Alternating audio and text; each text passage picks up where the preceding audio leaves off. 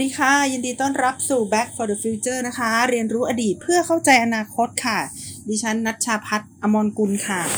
ก็วันนี้เนี่ยนะคะข่าวใหญ่ ๆ นะคะ ในหน้าฟีดของดิฉันเนี่ย ตั้งแต่สักประมาณสัปดาห์กว่าๆที่ผ่านมานะคะ ก็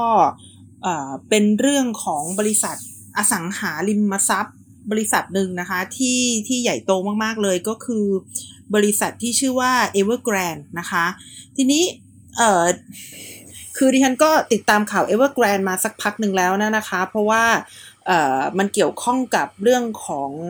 นโยบายนะคะของทางการจีนว่าทางการจีนเนี่ยจะเข้ามาช่วย Evergrande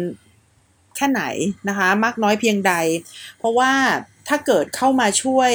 เอ่อ support นะคะหรือว่าเข้ามาช่วยดันหลังให้นะคะ หรือแม้ว่าแม้แต่ว่าจะเข้ามาช่วยซื้อ Evergrande เนี่ย ก็จะทำให้เอ่อปัญหาเนี่ยอาจอาจจะอาจจะหายไปชั่วคราวนะคะ อาจจะหายไปชั่วคราว แต่ก็ไม่แน่ไม่แน่ว่าต้นตอของปัญหาเนี่ยมันมันมันถูกถูกเอ่อแก้ไขแล้วหรือเปล่านะคะ เท่าที่ดิฉันได้ได้อ่านมาเนี่ย คนที่แสดงความคิดเห็นนะคะ เกี่ยวกับ e v e r g r a n d เนี่ยมันจะมีอยู่ 2 กลุ่มนะคะ กลุ่มหนึ่งเนี่ยบอกว่าไม่เกิดอะไรอยู่แล้วนะคะ เพราะว่า e v e r g r a n d เนี่ยไม่ได้ซับซ้อนอะไรมากมาย มันก็แค่การล้มละลายของบริษัทอสังหาริมทรัพย์บริษัทหนึ่งนะคะ ทีนี้เอ่อเอ่อ สื่อที่นำเสนอเรื่องนี้ก็คือ The Standard ทีนี้ดิฉันไม่แน่ใจว่าเราควรจะเชื่อ The Standard ดีหรือเปล่า เพราะว่า The Standard เป็นสื่อที่เคยให้การสนับสนุนหรือว่าชื่นชมนะคะ การที่ CP เนี่ยเขาสามารถประมูลรถไฟเชื่อม3สนามบินได้อะค่ะ ซึ่งตอนนี้ดิฉันก็ไม่แน่ใจนะคะว่าโครงการทำทาง โครงการไอเชื่อมสามสนามบินนั้นอะจะจะไปถึงไหนจะดำเนินไปถึงไหนนะคะ เพราะว่าเขาบอกว่าในช่วงสองสามปีแรกเนี่ย อุปสรรคใหญ่ ๆ เลยนะคะ ก็คือว่าการเชื่อมระหว่างกรุงเอ่อดอนเมืองนะคะ แล้วก็สุวรรณภูมิเนี่ยมันมันมันปัญหามันจะเยอะ ในขณะที่ถ้าเชื่อมระหว่างสุวรรณภูมิไปถึงอุตภเปาเนี่ยปัญหาจะน้อยกว่านะคะ ปัญหาเกิดจากอะไรนะคะ ปัญหามันจะเกิดจากการที่จะต้องย้าย สาธารณูปโภคนะคะ ย้ายย้ายเส้นทางคมนาคมต่างๆนะคะดิฉันดิฉันดูแล้วก็ยังงงๆอยู่ก็คือเอ่อตอนนี้ไอ้รถไฟฟ้าที่อยู่ตรงถนนวิภาวดีมันก็มันก็เหมือนจะเสร็จแล้วนะคะดิฉันก็เห็นรถไฟฟ้าเอ่อเห็นว่ามันเป็นสีแดงนะ แต่ก็ไม่แน่ใจว่าเป็นสายสีแดงหรือเปล่านะคะ ที่ที่มันอยู่ตรงตรงถนนวิภาวดีเนี่ยก็เสร็จแล้ว แล้วทีนี้ ตรงนั้นเนี่ยมันก็จะเชื่อมโยงไปยังสถานีกลางบางซื่อนะคะ แต่ดิฉันก็ไม่แน่ใจว่ามันเป็นส่วนหนึ่งของเส้นทางรถไฟอะไรที่ CP เขาประมูลหรือเปล่านะคะ เข้าใจว่าไม่น่าจะเกี่ยว เพราะว่าเพราะว่ามัน มันเป็นของคนละโครงการกัน แล้วก็โครงการนั้นน่ะมันขึ้นต่อหม้อตั้งนานแล้วนะคะ ในขณะที่ CP เนี่ยเขาก็เพิ่งเพิ่งประมูลได้น่าจะประมาณปี 61ละมั้งนะคะ ก็น่าจะหลังหลังจากหลังจากนั้นนานทีเดียว แล้วก็เอ่อถ้าเกิดสมมุติว่าจะทำการสร้างเนี่ยเอ่อมันต้องย้ายของเยอะมากอะค่ะ แล้วการซ้ำซ้อนของการเดินทางมันก็มีอยู่ ก็คือมันมันมันไม่ได้ว่าจาก ดอนเมืองเนี่ยไม่ได้จะเข้ามาสถานีกลางบางซื่อเสร็จแล้วก็ไปยังสนามบินสุวรรณภูมิ มันก็จะไม่ใช่อย่างนั้น แต่มันก็น่าจะเป็นสองสายที่ไม่ได้เชื่อมต่อกันนะคะ แล้วดิฉันคิดว่ามันมันเป็นการคมนาคมที่มีรอยต่อไงคือมันเป็นการคมนาคมที่ไม่ได้วางแผนระดับ grand strategy หรือว่ายุทธศาสตร์ขนาดใหญ่ไว้อะค่ะ แต่มันเป็นการคิดออกทีละอย่างอะค่ะ ถ้ามันคิดออกทีละอย่างยังไง มันคิดออกทีละอย่างก็คือว่า ในตอนแรกเนี่ยที่มีรัฐบาลของอพลเรือนนะคะที่บริหารประเทศมา แล้วก็มีนโยบายจะทำสถานีกลางบางซื่อให้เป็นสถานีกลางนะคะสำหรับรถไฟฟ้าต่างๆเนี่ยแล้วหลังจากนั้นเนี่ยนะคะก็มีการทำรัฐประหารแล้วก็อยากที่จะมีโปรเจกต์สักโปรเจกต์หนึ่งที่เป็นกู๊ดวินอะคือคือคือแบบเป็นโปรเจกต์ที่ โอ้จะสำเร็จเพราะรัฐประหารนี่แหละนะนะคะก็คือเอ่อ EEC อ่า นะคะ EEC นะคะ ยังยังไม่ใช่ทางรถไฟเชื่อม3สนามบินนะคะ เป็น EEC พอเป็น EEC ปุ๊บเนี่ยนะคะ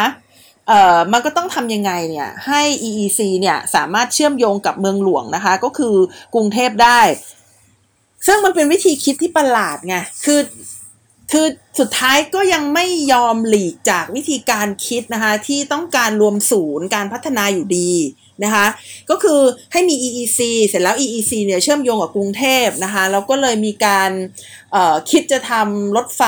ความเร็วสูง เชื่อมโยง 3 สนามบินนะคะ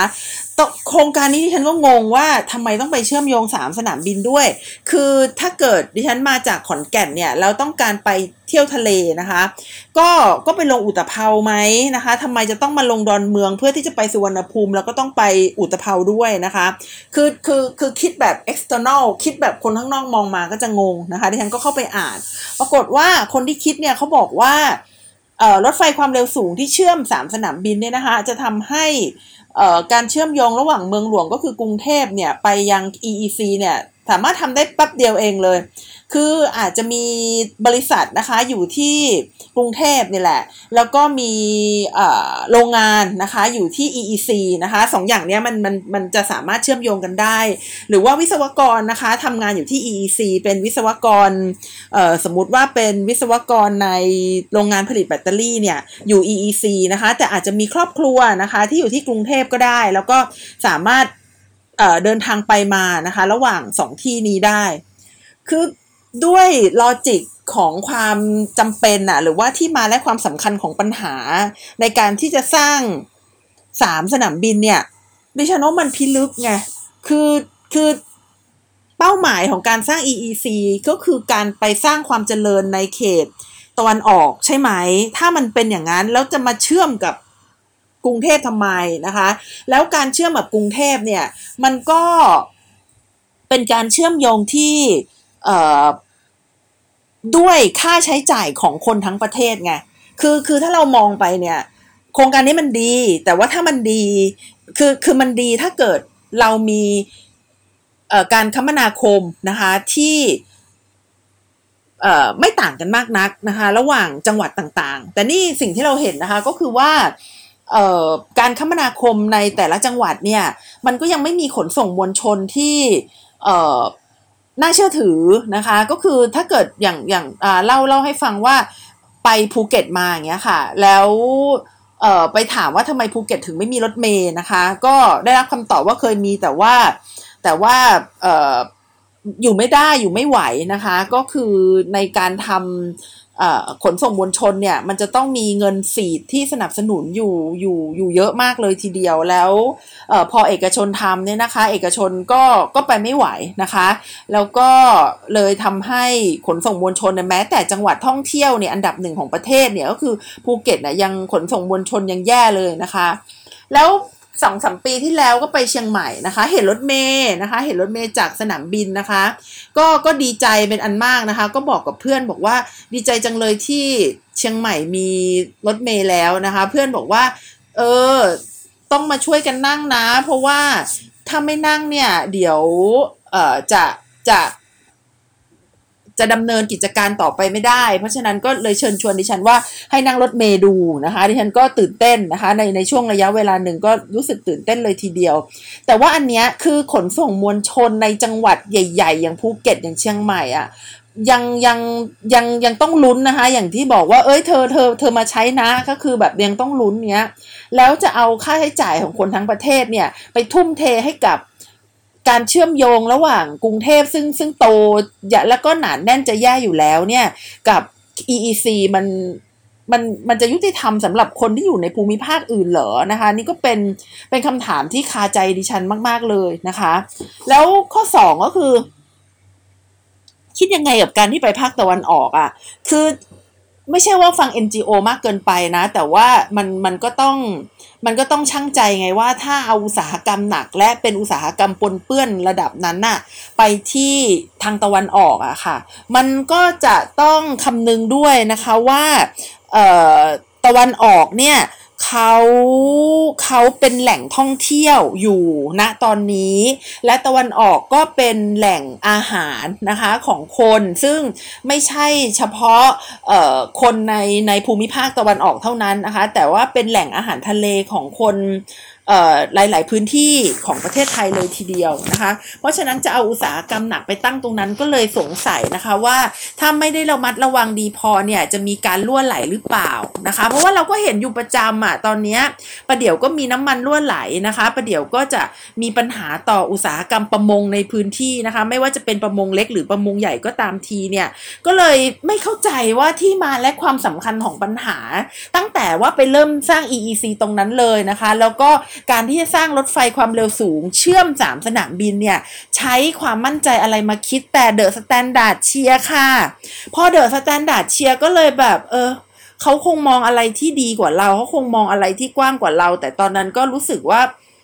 รู้สึกงงๆนะคะ รู้สึกงงๆกับกับกับสื่อนี้นะคะ เพราะว่า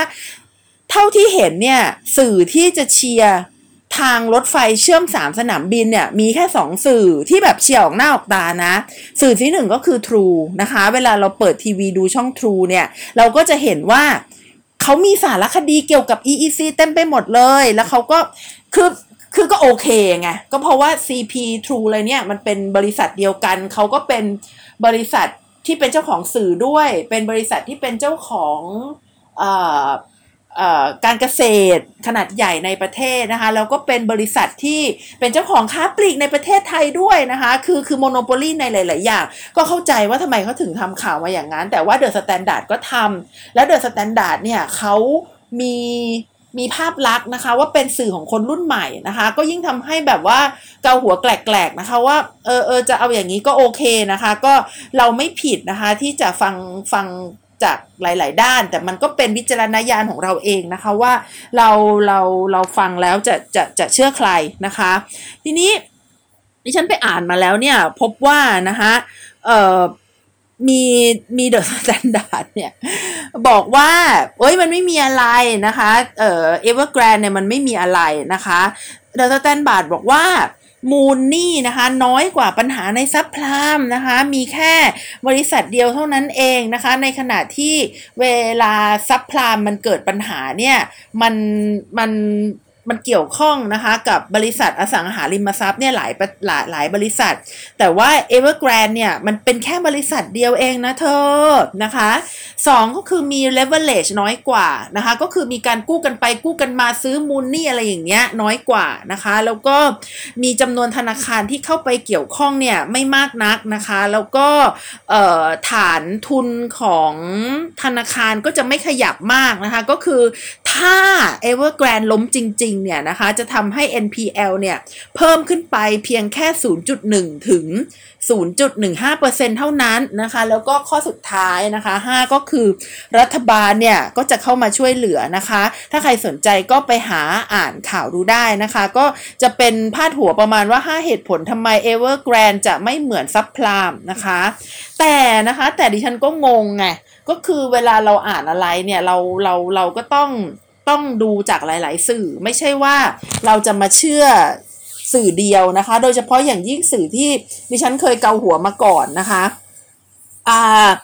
ปรากฏว่าก็ไปดูนะคะ Evergrande เนี่ยเป็นอสังหาริมทรัพย์ที่ใหญ่เป็นอันดับ 2 ของประเทศจีนเลยนะคะ ใหญ่เป็นอันดับ 2 ของประเทศจีนนะคะ และอสังหาริมทรัพย์เนี่ยถือว่ามีมูลค่านะคะ 1 ใน 4 ของกลุ่มธุรกิจจีนเลยทีเดียวโอ้คือคือคือที่อ่านมาว่ามันไม่เป็นไรหรอกแกมันแค่บริษัทเดียวนี่มันก็แบบ โอ้หายไปหมดเลยไงคือแบบเออ บริษัทเดียวไม่เป็นไรหรอกแต่เผอิญว่ามันเป็นบริษัทอันดับสองในประเทศนะคะ แล้วเดี๋ยวดิฉันจะเล่าต่อไปว่าทำไมดิฉันถึงได้ยังไม่วางใจนะคะ และนะคะเขาบอกว่าจีนเนี่ยอาจจะเข้ามาเทคโอเวอร์ได้นะคะ อาจจะอย่างที่บอกว่าอาจจะแค่เข้ามาเป็นเบาะให้หรืออะไรต่างๆ เหล่านี้นะคะแล้วแต่ว่าถ้าดูในอดีตเนี่ยจีนเนี่ยนะคะเคยเข้ามาเทคโอเวอร์บริษัทเอกชนที่มีปัญหานะคะ เช่น ในปี 2019นี่นะคะ มีธนาคารหนึ่งนะคะ มีปัญหาจีนก็ทางรัฐบาลจีนก็เข้ามาเทคโอเวอร์หรือว่าในปีถัดมานะคะ HNA Group นะคะ มีปัญหา รัฐบาลก็เข้ามาเทคโอเวอร์ทีนี้วิธีการแบบนี้มันไม่ใช่วิธีการแก้ไขปัญหาหรือเปล่า มันอาจจะทำให้เจ้าหนี้พอใจว่าเออมันมีมันมีคนมาแบกหนี้แต่ว่าจริง ๆ แล้วปัญหานี้มันก็ยังไม่จบไง ดิฉันจึงคิดว่าถ้าทางการจีนเข้ามาอุ้มจริง ๆ เนี่ยนะคะมันก็ยังไม่ใช่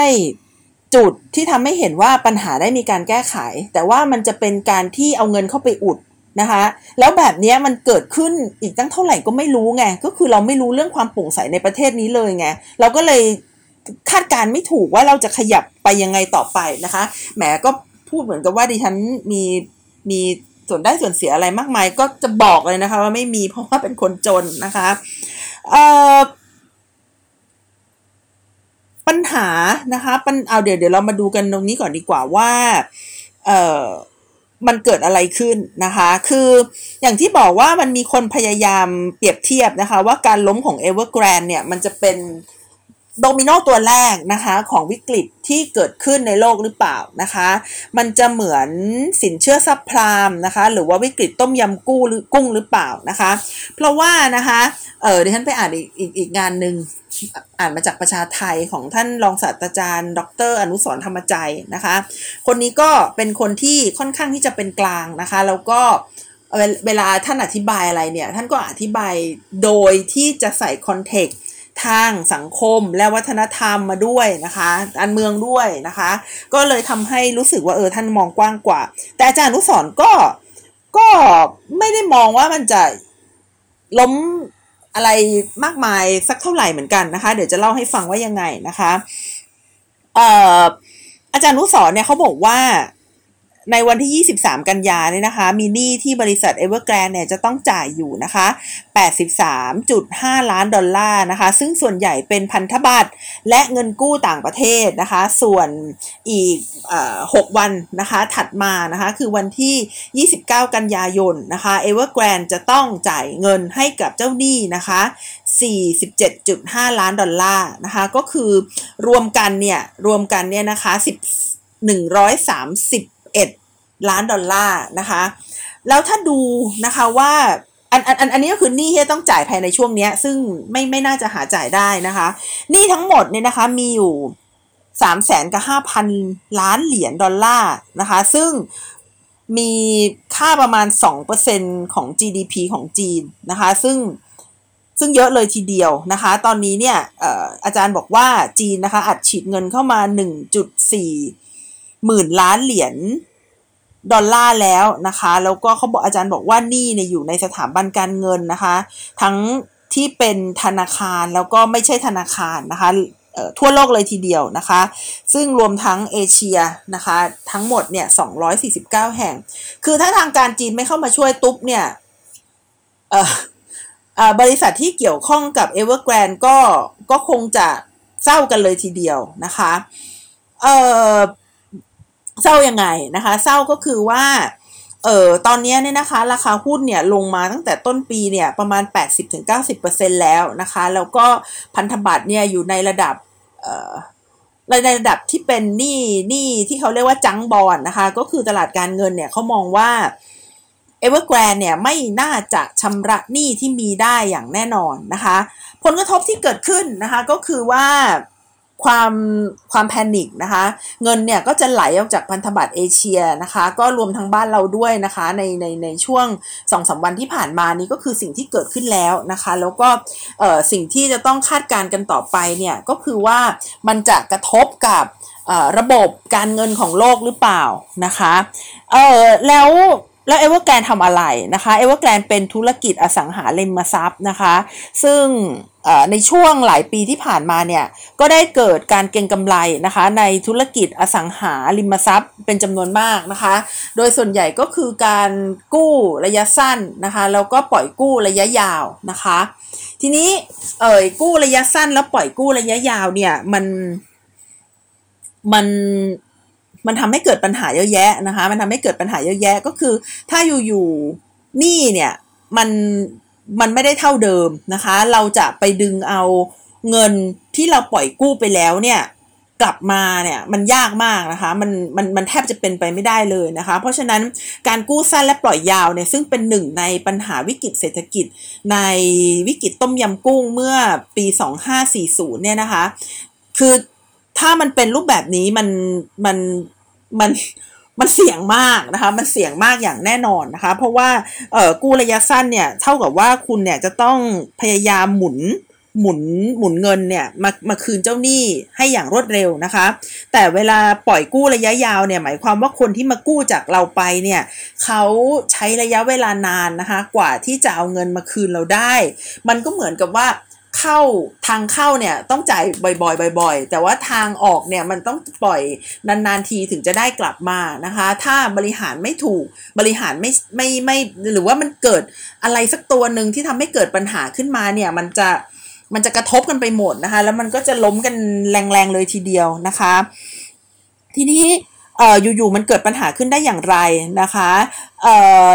อาจารย์อนุสรนะคะ ก็เขียนเล่าให้ฟังว่าจีนเนี่ยได้ออกกฎหมายใหม่นะคะ พยายามควบคุมอุตสาหกรรมอสังหาริมทรัพย์นะคะ เพื่อที่จะลดเลเวลเลชแล้วก็ลดความเสี่ยงด้วยนะคะ ดังนั้นเนี่ยเพื่อที่จะรักษากระแสเงินสดต่อเงินกู้ระยะสั้นนะคะ ก็คือในการที่ Evergreen จะแก้ไขปัญหาที่ดิฉันเล่ามาตั้งแต่ต้นเนี่ยนะคะ ก็เลยจะต้อง ก็เลยจะต้องหาเงินสดเข้ามาไว้กับตัวนะคะ ถ้าเกิดไม่หาเงินสดเข้ามาไว้กับตัวมาก ๆ เนี่ย เกิดผู้กู้เอ่อผู้ให้กู้เนี่ยต้องการเงินกลับไปกระทันหันเนี่ย โอ้โห ล้มเลยนะคะ จะทำอย่างไรนะคะ ทีนี้ปัญหานะคะก็คือ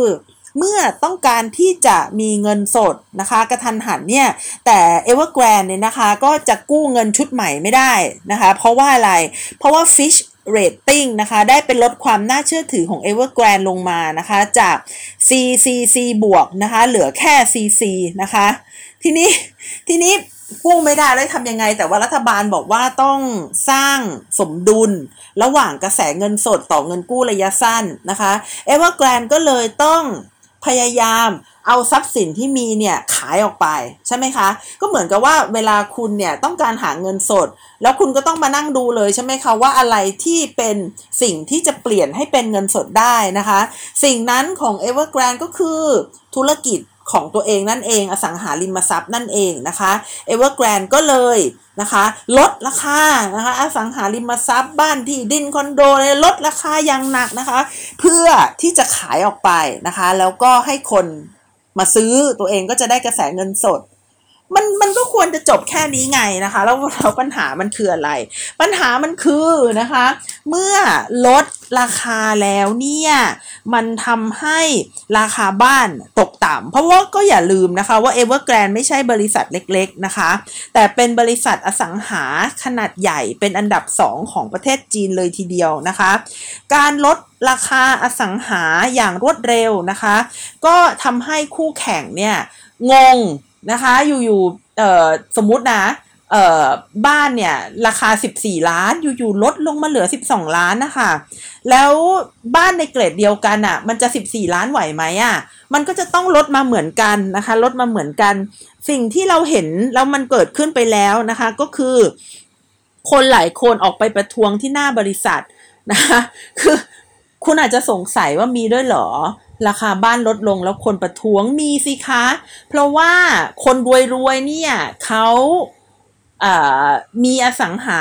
เป็นการสะสมความมั่งคั่งนะคะ คือมีเงินเขาก็ซื้ออสังหาแล้วอยู่ๆอสังหาเขาราคาลดลง มันก็ทำให้เขาเนี่ยเหมือนกับสูญเสียเงินที่ยังมองไม่เห็นนั่นแหละ แต่แต่ว่ามูลค่าเงินเขาก็ลดลงไงนะคะ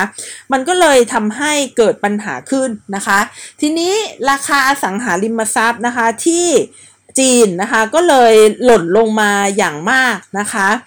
ราคาหุ้นนะคะก็ล่วงลงไป 90 80-90%นั่นแหละค่ะ ตั้งแต่ต้นปีนะคะ แล้วก็ส่งผลต่อหุ้นจีนด้วยนะคะ ว่าลดลงมา 3%นะคะ แล้วก็มีธนาคารหลายแห่งนะคะ พยายามกักตุนเงินหยวนนะคะ เพื่อป้องกันปัญหาความเสี่ยงต่อสภาพคล่องนะคะเอ่อแล้วก็มีข้อมูลด้วยนะคะว่า เอ่อเอเวอร์กรีนเนี่ยเป็นผู้ออกพันธบัตรนะคะที่ให้ผลตอบแทนรายใหญ่ที่สุดในจีนนะคะ แล้วเอ่อถ้าเกิดผิดนัดขึ้นมาเนี่ยนะคะ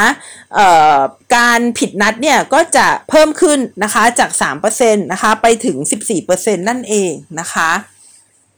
แต่อาจารย์นุสรบอกว่าไม่น่าจะเป็นปัญหาในเชิงโครงสร้างแหละนะคะ เพราะว่าวิกฤตเศรษฐกิจนะคะ ครั้งนี้เนี่ยนะคะของ Evergreen เนี่ยมันมันมีต้นเหตุของปัญหานะคะ แล้วก็อาจารย์บอกว่าจีนมีปัจจัยพื้นฐานทางเศรษฐกิจที่เข้มแข็งนะคะ มีทุนสำรองระหว่างประเทศเนี่ยค่อนข้างสูงนะคะ มีหนี้สาธารณะต่อ GDP ต่ำนะคะ แล้วก็มีการวางแผนเศรษฐกิจจากส่วนกลางที่มีคุณภาพ และมีเศรษฐกิจแบบตลาด ที่มีความเป็นธรรมอาจารย์อนุสอนพูดนะดิฉันไม่ได้พูด ดิฉันฟังแล้วก็เคลิ้มเคลิ้มอยู่ แต่ก็ยังไม่ค่อยเชื่อมากเท่าไหร่นะคะ ก็คงก็คงจะต้องรอดูนะคะว่าเออมันมันจะเป็นดังนั้นได้หรือเปล่านะคะ แต่ถึงแม้ว่าวันนี้วันนี้สมมุตินะคะ สมมุติว่าวันนี้เนี่ยเอเวอร์กรีนจะยังไม่เป็นอะไรนะคะ แต่ดิฉันก็ยังไม่วางใจอยู่ดี เพราะว่าอะไรเพราะว่าความไม่โปร่งใสนะคะ ความที่ว่า เอ่ออยู่ๆปัญหานี้มันก็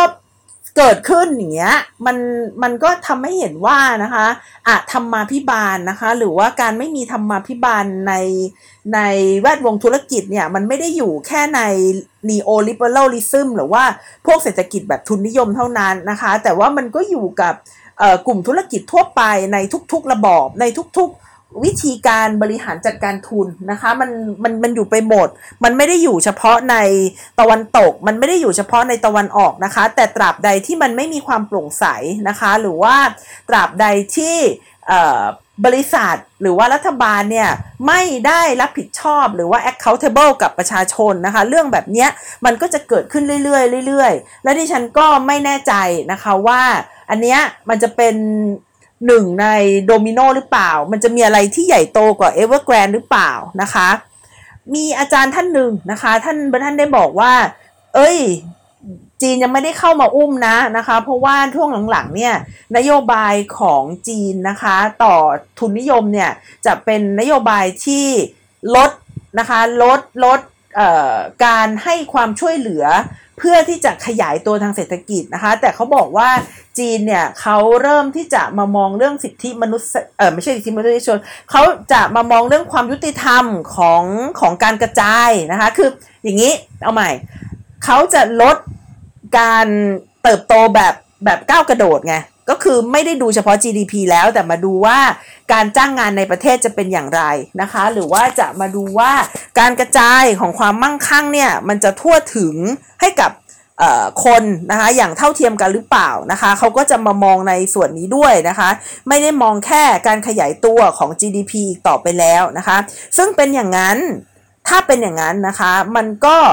ต้องมาตั้งคำถามว่าแล้วจีนจะยังใช้นโยบายแบบแบบที่จะ อุ้มเอเวอร์แกรนหรือเปล่านะคะ เพราะว่าถ้าอุ้มเอเวอร์แกรนเนี่ยมันก็จะหมายถึงการล้มบนฟูกอีกครั้งหนึ่งนะคะ แล้วก็จะไม่ได้แก้ไขปัญหาที่เชิงโครงสร้าง คือจีนเขาก็พยายามนะคะ พยายามในการแก้ไขปัญหาในเชิงโครงสร้างนั่นแหละนะคะ ไม่อยากจะให้เรื่องแบบนี้มันเกิดขึ้นมาบ่อยๆนะคะ ก็เป็นความพยายามที่อยากจะให้การการพัฒนานะคะมันมันเป็นไปได้อย่าง มีความยั่งยืนนะคะไม่ใช่ปุบปับปุบปับชั่วครั้งชั่วคราวนะคะ อะไรประมาณนั้นนะคะ ค่ะสำหรับวันนี้นะคะ จริงๆดิฉันเตรียมไว้อีกเรื่องหนึ่งด้วยแหละ เรื่องของการส่งออกเอ่อออทอริทาเลียนิซึมหรือว่าการส่งออกเอ่อการส่งออกแนวคิดนะคะแบบเอ่อเรียกว่าอะไรอะการส่งออกแนวคิดแบบ อำนาจนิยมนะคะของจีนนะคะ ก็ซึ่งก็ก็ซึ่งก็ก็ก็มีข้อมูลอยู่นะคะ แล้วพอดีดิฉันคิดว่ามันก็เชื่อมโยงกับเอเวอร์แกรนด้วยนะคะ เดี๋ยวครั้งหน้านะคะ สัปดาห์หน้าก็จะมาเล่าให้ฟังนะคะว่าเออจีนพยายามที่จะส่งออกอะไรแบบนี้แค่ไหนนะคะ แล้วว่ามันต่างกับสงครามเย็นนะคะอย่างไรนะคะ คือคือดิฉันมองว่ามันมันมันไม่ใช่สงครามเย็นหรอกนะคะ เราก็ไม่ควรที่จะไปเอ่อมองว่า การกระทำของจีนเนี่ยมันจะเป็นการสร้างสงครามระหว่างประเทศอะไรมันมันไม่น่าจะใช่นะคะ แต่ว่ามันเป็นไปเพื่อที่จะรักษาความมั่นคงภายในประเทศของจีนมากกว่านะคะ ค่ะสำหรับวันนี้นะคะ สั้น ๆ แต่เพียงเท่านี้ค่ะ ดิฉันนัชชาพัฒนอมรกุลก็ขอลาคุณผู้ฟังไปแต่เพียงเท่านี้ค่ะ สวัสดีค่ะ